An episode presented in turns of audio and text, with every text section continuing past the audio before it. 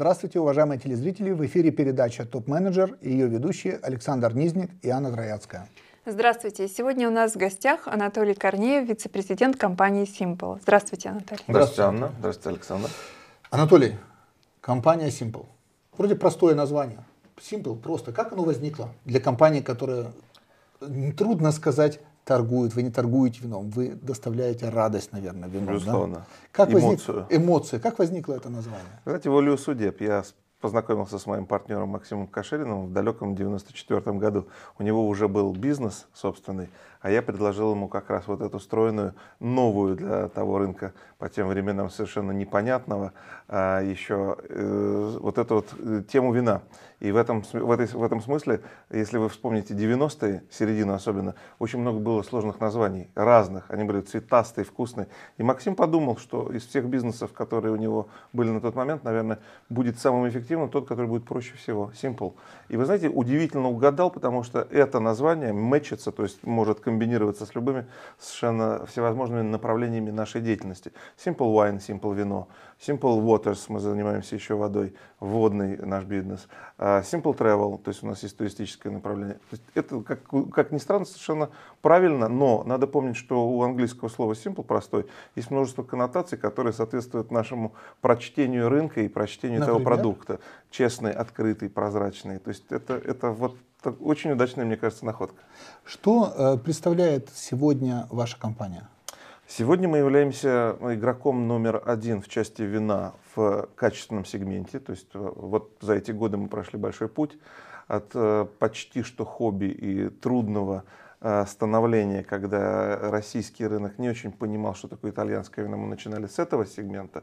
Сегодня мы занимаемся всем миром, всеми напитками, то есть все, что может быть полезным для ресторана, для розничной сети, для собственного ритейла и для частных клиентов, которые любят пить разные совершенно продукты.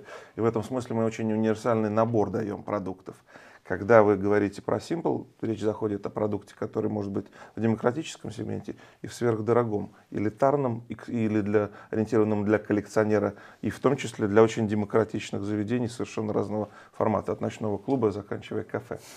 А, Анатолий, у вас филологическое образование. Совершенно справедливо. Да? Как вино или это случайность? Как вот вы вдруг ну. от филолога переключились на, я не могу сказать винодела, да, но я думаю, что вы вино знаете лучше, чем многие виноделы, которые занимаются вином. Ну, конечно, волю судеб. Да. Конечно, волю судеб. Оказался, Случайность или случайности да, не бывает? Случайность, наверное, нет. Наверное, где-то все написано и как-то какой-то генетический код уложено. Но, с другой стороны, если покопаться, я вам скажу честно, что в сфере гуманитарной Э, моей э, прошлой деятельности, которая была связана с наукой и филологической наукой в первую очередь, э, в том, что я сегодня делаю, очень много общего. Я, во-первых, напомню, что мы в том числе учим рынок культуре, культуре потребления. Вроде бы звучит так странно, мы говорим про вино и про алкогольные напитки, но здесь очень четко можно провести грань между обывателем или бытовой сферой да, и очень правильный, точный, который сформирует правильный подход. И вообще это про детей, если так, если честно порассуждать, про будущее, которое мы видим, которое должно быть неизбежно цивилизованным. Потому что все, что мы делаем в своей жизни, начинается с кухни. Нас бабушки и наши мамы учат тому, как есть и что есть. И это первое прочтение любой культуры до того, как вы научитесь писать. Поэтому в моей филологической карьере, которая не состоялась, увы, на самом деле есть некое продолжение. Я пишу книги о вине, я пишу книги о страноведении, и вот эта часть дает возможность себя чувствовать не только купцом первой гильдии, коммерсантом, а во многом, в том числе человеком, который не состоялся в качестве э, своей э, научной карьеры преподавательской. То есть поэтому мне сейчас в последнее время очень часто предлагают читать лекции. В высшей школе экономики мой, у меня собственный курс. Даже в, уни в университете города Сантана в Пизе, в Италии у меня есть собственный курс. Маркет, На каком маркет, языке? Маркетинг, на итальянском как то водится. Вы, то есть вы свободно владеете итальянским языком? Безусловно, как? приходится, слушайте, у нас вот как раз и помогает такая. филологическое образование. Да? А вы знаете, я язык выучил итальянский уже работая, потому что основные языки Сложно у меня были он? английский нет. Нет, ну если вы знаете французский особенно, а у меня первый французский. Но зато очень красивый. Да? Конечно, ну вся Италия прекрасна. То есть вы, в принципе, сейчас и по-испански, в Испании можете спокойно В Испании услышу, услышу, пойму, но не очень говорю. А так в целом это романская группа языков, поэтому понятно. То есть там французский, э, итальянский, испанский, да. да, то есть да. если знаешь какой-то... Португальский тоже входит в эту группу, но его сложнее понимать, фонетика другая, и здесь нужно потренироваться.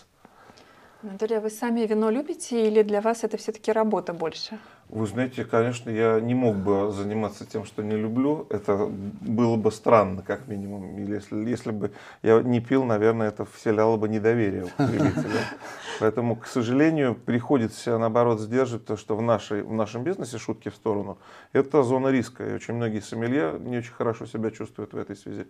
Поэтому мы всегда говорим о том, что нужно помнить об ответственном потреблении любого спиртного напитка, в том числе вина.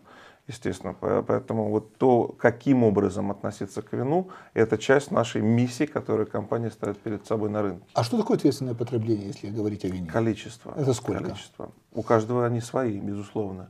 Но я не рекомендовал бы пить больше половины бутылки за день. Дело в том, что существуют нормативы, которые, к сожалению, подтверждают наше неблагополучное состояние в стране. Мы же теряем до миллиона человек ежегодно. Связано это с алкоголизацией населения, поэтому государство пользуется, а, безусловно, всем своим арсеналом, всеми ресурсами возможными для того, чтобы это регулировать. Поэтому, когда мы слышим критику в адрес страны, ну, надо тоже понять, что, наверное, какой-то порядок здесь нужно наводить. И в этой связи а, ведь, ведь есть нормативы международные. Всемирная организация здравоохранения учит нас потреблению количественному. Но я сейчас не про количество вам хочу сказать. Про качество. Нет, и не только про это, а про то, каким образом надо разделять вообще все, что связано с содержанием спирта, нанесенного на этикетку. Мы помним о том, что существует так называемый южный тип потребления напитков. Он отличается от э, северного, скандинавского или германского очень часто. А у нас какой? Мы находимся на, пере, на вот этом переходном сейчас отрезке, угу. да, потому что наконец-то в больших городах в цивилизованном обществе, да, конечно, вино социально. Мы понимаем, что мы не можем с вами говорить за, за, ту, за те слои населения, которые не могут себе этот продукт позволить. Но вот в городах все-таки, где э, урбанистический уровень достатка позволяет видеть вино на столе, этот продукт стал появляться регулярно, и это хорошо.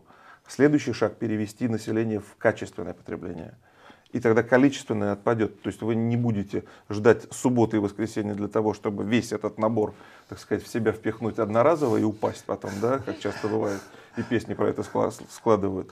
Вот. А постепенно, по чуть-чуть с едой, с компанией, понимаете, это конвивиальность, это социализация продукта. И вот это очень важно усваивать. И мы, продавая продукт, любой, пытаемся зарядить не просто эмоции, а вот этим знанием. Если взять, допустим, Россию, Италию, Францию сравнить, да, там Испанию то же самое, mm-hmm. да, есть там, ну, история потребления вин, культура потребления вин. Конечно. Чем мы отличаемся в России от итальянцев, французов, испанцев? Вы удивитесь, но вообще-то ничем. Если бы мы с вами сейчас находились в этой э, студии и нас разделяло бы, наверное, столетие полтора, я бы сказал, что, конечно, российский потребитель, среднестатистический, который мог дотянуться до вина в Российской империи, отличался драматически от европейца, безусловно. Но сейчас все перемешано. У нас совершенно другое восприятие. Социализация и скорость восприятия, она такова, что социальные сети нам не оставляют шансов отставать от какой-то моды или от какого-то тренда.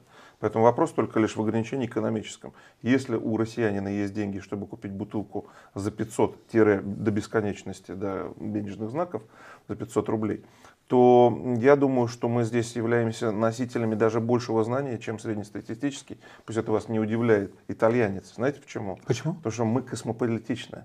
В Москве я хотел сказать, потому мы, что мы путешествуем мы в Москве много, да? нет, потому что у нас нет традиции восприятия виноградников поблизости. То есть, если бы я был с вами, с вами сейчас сидел в этой студии Веронец, он прекрасно знал все об Альполичелле, он знал бы прекрасно о Суаве, об Амароне, но ничего бы не знал о тосканском вине и о Пьемонте. То есть эта зашоренность, вот эта экономическая модель, она не позволяет им быть разносторонними. Москва это такая же столица, как Лондон. Конечно, экономически мы уступим, и социально пока город не так развит. Но посмотрите, какое количество ресторанов у нас за последние 20 лет открывалось и открывается, какие новые концепции привозятся. Вообще у нас положение Москвы как столицы пьющее вино очень неплохое. Вопрос только остается по-прежнему закрытым, дайте денег населению заработать больше, и тогда у нас переместится тот показатель, который являлся фундаментальным в Советском Союзе. Напомню вам, мы пили около 16 литров вина на душу населения. В Советском Союзе? В Советском Союзе. А сегодня 7,5. То есть мы, мы откатились, мы потеряли много. То есть, если вы вспомните наше прошлое, на столе стояла бутылка вина, да, был коньяк. Какого-то? Не обязательно, вино было для дам. Помните такое? Да.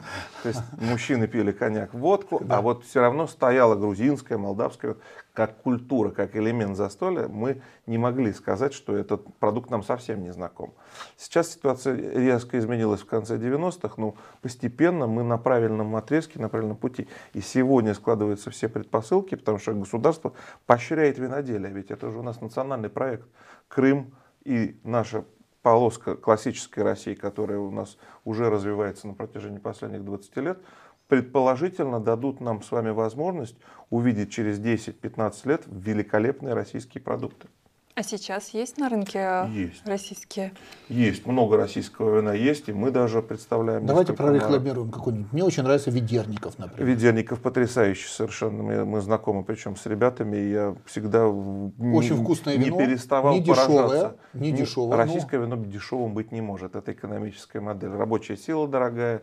Мы находимся в, в зонах, участках, которые очень сложно культивировать. Это разрыв такой экономической модели, когда все синергично. Да? Если возьмете любое э, предприятие бар в Бордо, так там таких предприятий 10 тысяч, понимаете, они пользуются едиными системами и знаками, в том числе экономическими. Бутылку могут купить за, за, за приблизительно одинаковые деньги. Вот мы пока что разорваны, этот механизм отсутствует. Но если не Ведерников, который находится в Ростовской области, то, пожалуйста, Балаклава, потрясающее соотношение качества-цена, крымского игристого, потрясающее. Либо Раевская какой-нибудь из Краснодарского края. Здесь много уже появилось продуктов, которым можно доверять они гарантированно качественные, и они находятся в более или менее комфортной зоне соотношения качества-цена. Скажите, пожалуйста, сколько существует вообще вид в мире, видов вин? Сколько? Ну, и, сам... сколько, и сколько из них можно купить в компании Simple? Замечательный вопрос. Начнем издалека. 10 552 сорта винограда Витис винифера. То есть это технические сорта винограда, из которых позволительно 10 делать 552. Да. Если вы это умножите на зоны производства, которые разбросаны вокруг в северном полушарии, полушарии 45-й параллели и также зеркально в южном полушарии, то есть не везде можно, к счастью, делать вино, но зон много. И вот перемешивание их с сортами винограда, комбинации сочетаний разных сортов между собой приводит к тому, что это безбрежное пространство. То есть это, это сотни миллиардов литров вина. И в этой связи, конечно, Simple представляет крошечную толику, совершенно каплю в море. Но у нас большой набор, у нас 4000 разных этикеток. Анатолий, как вы подходите к подбору ассортимента из, из сотен миллионов, четырех тысяч, которые вы представляете на российском рынке? А ответ на этот вопрос, уважаемые телезрители, мы услышим после небольшой паузы. Оставайтесь с нами.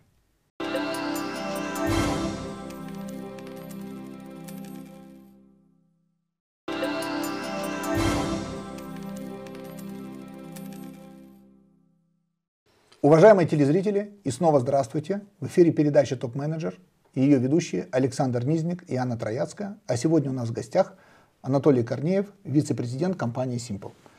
Анатолий, к вопросу, который я задал вам угу. перед перерывом, как вы выбираете в свой ассортимент вина, который там 4,5 тысячи из миллионов различных комбинаций?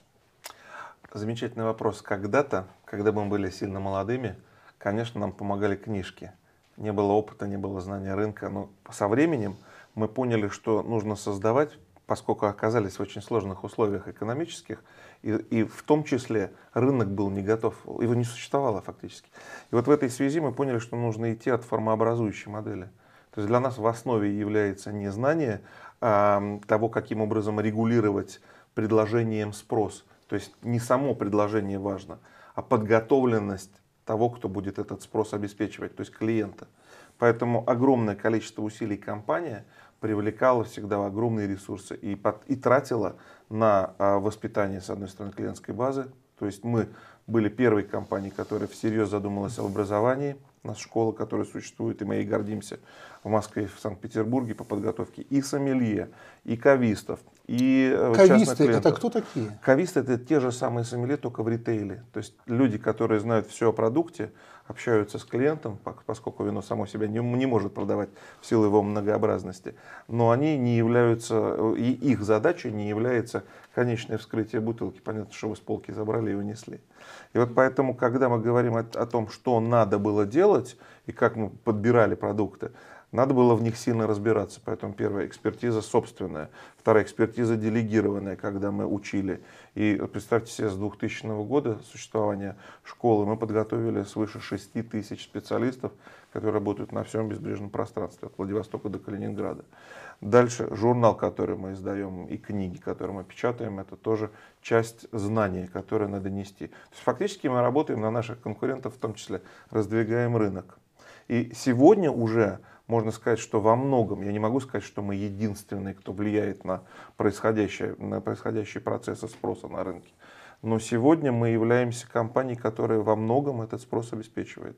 Поэтому мы знаем, что предлагать, как предлагать, какие приемы использовать, какие промо и какие серьезные маркетинговые ресурсы привлекать для того, чтобы не запутаться вот в этих этикетках, что работает, что не работает, за эти годы, 23 года существования компании, мы очень много ведь перевозили, что-то не, не сработало. То есть я не могу сказать, что на 100% ты всегда интуицией А что значит сработает или не сработает? Будет пользоваться спросом или нет, да? Безусловно, спрос. То есть угу. иногда какие-то интересные, интригующие формы, это как в искусстве, понимаете? То есть здесь нужно, с одной стороны, знать продукт, знать рынок, но иметь еще чутье, склеится или не склеится.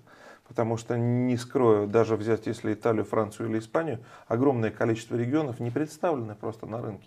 Вот сейчас в условиях кризиса, который наступил в 2014 году, я вам хочу сказать, что для нашего рынка это глоток воздуха. Кризис? Потому что кризис, кризис привел к новым совершенно, к поиску и потребителям, и э, продавцом новых форм. 2014 год. Я так понимаю, что кредиторская задолженность угу. у вас была в евро, наверное. Конечно. Евро и, вдруг, и в долларах. В евро и в доллар. И вдруг прыгнул там евро Красный и доллар, вопрос. евро 100, доллар там чуть-чуть поменьше, там 90 и так далее. Для вас, я так понимаю, это был, как для всех, неожиданный удар? Мы в компании оказались в ситуации коллапса. Ну, представляете, да, мы многоуровневая э, большая группа, у которой несколько подразделений торгующих, и они связаны, как вы правильно сказали, и с обязательствами, и они связаны с обязательно не только в ту сторону, но и с обязательствами в эту сторону. Метро какой-нибудь возьмите, да, или Ашан. То есть ты должен держать удар, а при этом ты не понимаешь, что будет происходить. И Максим принял решение очень мудрое. Он остановил на время торги. То есть мы перестали отпускать. Нас сильно обиделись, но нужно было переосмыслить и понять, что будет происходить. Потому что все не исключали, что этот курс зафиксируется, и тогда это одна модель поведения в бизнесе. Может быть, это, эта ситуация и, и, и откатится, откатится обратно. Я в этот день, помню, за, за, зашел в наш, наш винный бар Гран Крю, и сидела, была полная посадка, сидела аудитория, звенящая тишина была. Я с порога сказал, всем шампанского. И вы знаете, это помогает. То есть это, эта эмоция, она сильно, э, сильно разрядила пространство. И вот, вот что делала конкретно компания, очень простые вещи. Мы порезали маржинальность до уровня, который можно было себе позволить. Угу. Мы попытались договориться с нашими контрагентами, клиентами, которые продавали в ресторанах, ресторанными группами, более внимательно посмотреть на точно так же маржинальность в их картах вин. Поэтому это, это на самом деле здорово. Вот то последствие кризиса, которое нас заставило задуматься о том, как дальше работать, забыть о золотом дожде, который в прошлом, вот он как раз привел к тому, что сейчас мы живем в более цивилизованном пространстве. Посмотрите, какое количество иностранцев стало в ресторанах покупать вино. Это важно. Ведь, э, в принципе, если посмотреть, там за границей то же самое, э, когда ходишь в рестораны, вина за границей дешевле, чем у нас в ресторанах. Уже сейчас не так. Раньше было драматически. То есть разница между рестораном, условно говоря, там, элитарным категории А в Европе и московским четыре конца. Да. Сейчас всего лишь в два. а с чем связано? Почему связана такая? Откуда возникает такая разница? Налоговая нагрузка налоговая нагрузка плюс транспортные издержки, безусловно. Приводит к тому. Ну и плюс мы формировали эту систему наценки очень долго. Это был такой драматический путь через тернии к звездам. И во многом ритейл влиял на него, потому что, если вы помните, это сейчас в законе о торговле мы должны все конвертировать в скидку. А до этого был набор услуг, который нам фактически делегировался ритейлом. Это были скидки, это были ретро-бонусы, официально выплачиваемые, это были на каком-то этапе даже листинги. То есть сейчас ситуация, модель поменялась, она очень перспективная, она очень благоприятная. Я очень оптимистически смотрю на рынок. Очень интересная тема, но ведь компания Simple, как вы уже сказали, не только вино, да, это еще и туристическое направление. Расскажите немножко о, о том, как возникло идея. это направление. И идея, как идея да. возникла, да. Ну, я всегда в шутку говорю, что я в жизни мало что делаю. Ем, пью и путешествую. Но на самом деле в каждой доле шутки есть доля шутки. Здесь, в этом бизнесе, безусловно, присутствие тебя – на месте для того, чтобы ты мог дотянуться, ты мог поговорить, ты мог потом это перенести в качестве текста и информации до конечного потребителя, очень важно. И вот в этой связи для нас это не профильный, естественно, актив. Там, туристический бизнес – это вспомогательный бизнес. Но он позволяет нашим клиентам чувствовать себя не просто какими-то покупателями, да, а вести с нами диалог. И мы все время в контакте им показываем прекрасные возможности винодельческих хозяйств. Винные туры, да? Да, это винные туры, безусловно, угу. это винные туры, конечно. Италия, много. Франция. Весь мир, весь мир. Здесь нет ограничений. Где есть лоза, угу. там нам Сколь, есть что Сколько делать. времени длится один тур обычно? От одного дня, то есть это даже может быть одно, одна встреча в ресторане. Где-то за границей. Где-то за границей. Выходной Или где-то в России. Мы планируем в том числе возить в Крым, угу. который мы просто с вами не знаем. Это потрясающая совершенно а, богатейшая сокровищница а, и культуры, и истории, и, и лозы виноградной. Когда мы говорим об основных формах этих э, туристических услуг, это чаще всего некий формат лекции. Лекция с едой. То есть, чтобы само по себе приятно. Ты рассказываешь о вине, ты рассказываешь об истории кухни и показываешь прекрасный совершенно ландшафт, пейзаж, где и море под ногами, может быть, и глаза на горизонт. А если к вам обратиться за советом, э, какой тур бы вы порекомендовали? Я сильно ориентируюсь хорошо в Италии. Италия. Или в Шампане. Вот у меня есть два, два направления, которые являются моими специфическими. Да, еще, наверное, стоит упомянуть, что мы являемся лидером по саке в стране. Сакета? И, да, это Япония. Япония да. Поэтому у меня в том числе в арсенале и, и, и вот эта часть земного шара. Скажите, как вам удается все-таки, вот у вас столько и лекций вы читаете, и книги пишете, и еще, наверное, в свободное от работы время бизнесом занимаетесь, да? Безусловно, да, да. Безусловно. Как вам удается все это совмещать вместе? Наш бизнес, он на самом деле сильно прагматический. Здесь много разных форм, безусловно. Но пока есть силы, есть интерес. И в этом смысле скучно было бы просто сидеть в офисе и продавать как-то все это по телефонному звонку. То есть телефонный маркетинг это не наша сфера. Про вино надо рассказывать. И это работа. Очень приятная. А семья как к этому относится все-таки? Ну, учитывая то, что все-таки и книги, опять же, я сказал, там и множество время на отдых?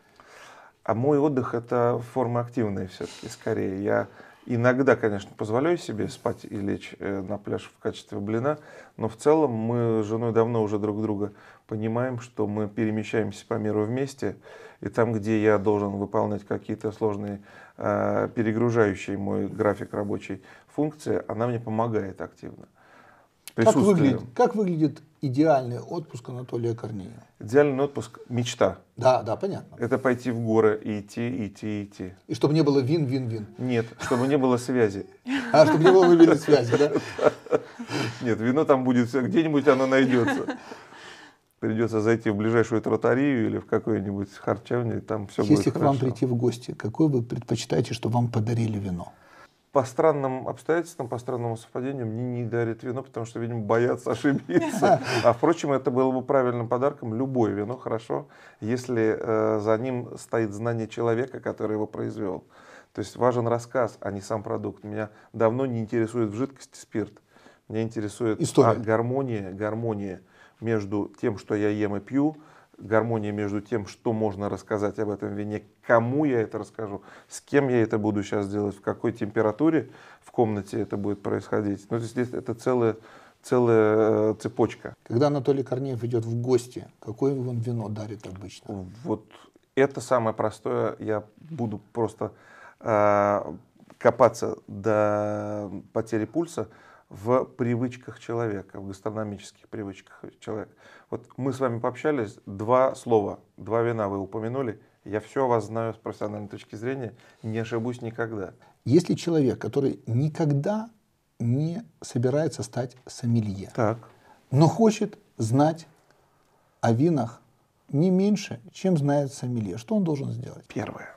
Он должен обратиться за советом к кому-то, кто может его навигировать. Это может быть сомелье же, это может быть кавист, это может быть винторговый менеджер, это может быть журналист винный или просто друг, который что-то уже э, услышал и какое-то сформировал представление о продукте. И следующий шаг, конечно, он гораздо более сложный. И, наверное, я сейчас вынужден признаться, что разочарую наших зрителей. Это путь эмпирический, он долгий. То есть через себя надо пропустить не, одну, вин? не, одну, не одну бутылку. Но вы, вы на, на правильном пути. Считается, чтобы человек имел право на публичное высказывание о вине, то есть я говорю о винной журналистике, он должен попробовать не менее трех с половиной тысяч образцов в год. В год? Не, не выпить, внимание, попробовать. И умножить это надо на 5-7 лет, в зависимости от его индивидуальных способностей. То есть это как с книгами. Мы за жизнь можем прочитать, если будем сильно читать, активно, 10 тысяч книг. Профессионально читающие люди могут себе позволить максимум роскоши в 20 тысяч книг. С вином то же самое. Жизнь ограничена, она коротка. Поэтому в ней нет места для плохого вина, надо выбирать правильно. Уважаемые телезрители, наша передача подходит к концу. Ее вели Александр Низник и Анна Трояцкая, а в гостях у нас был Анатолий Корнеев, вице-президент компании Simple. До свидания, до новых встреч.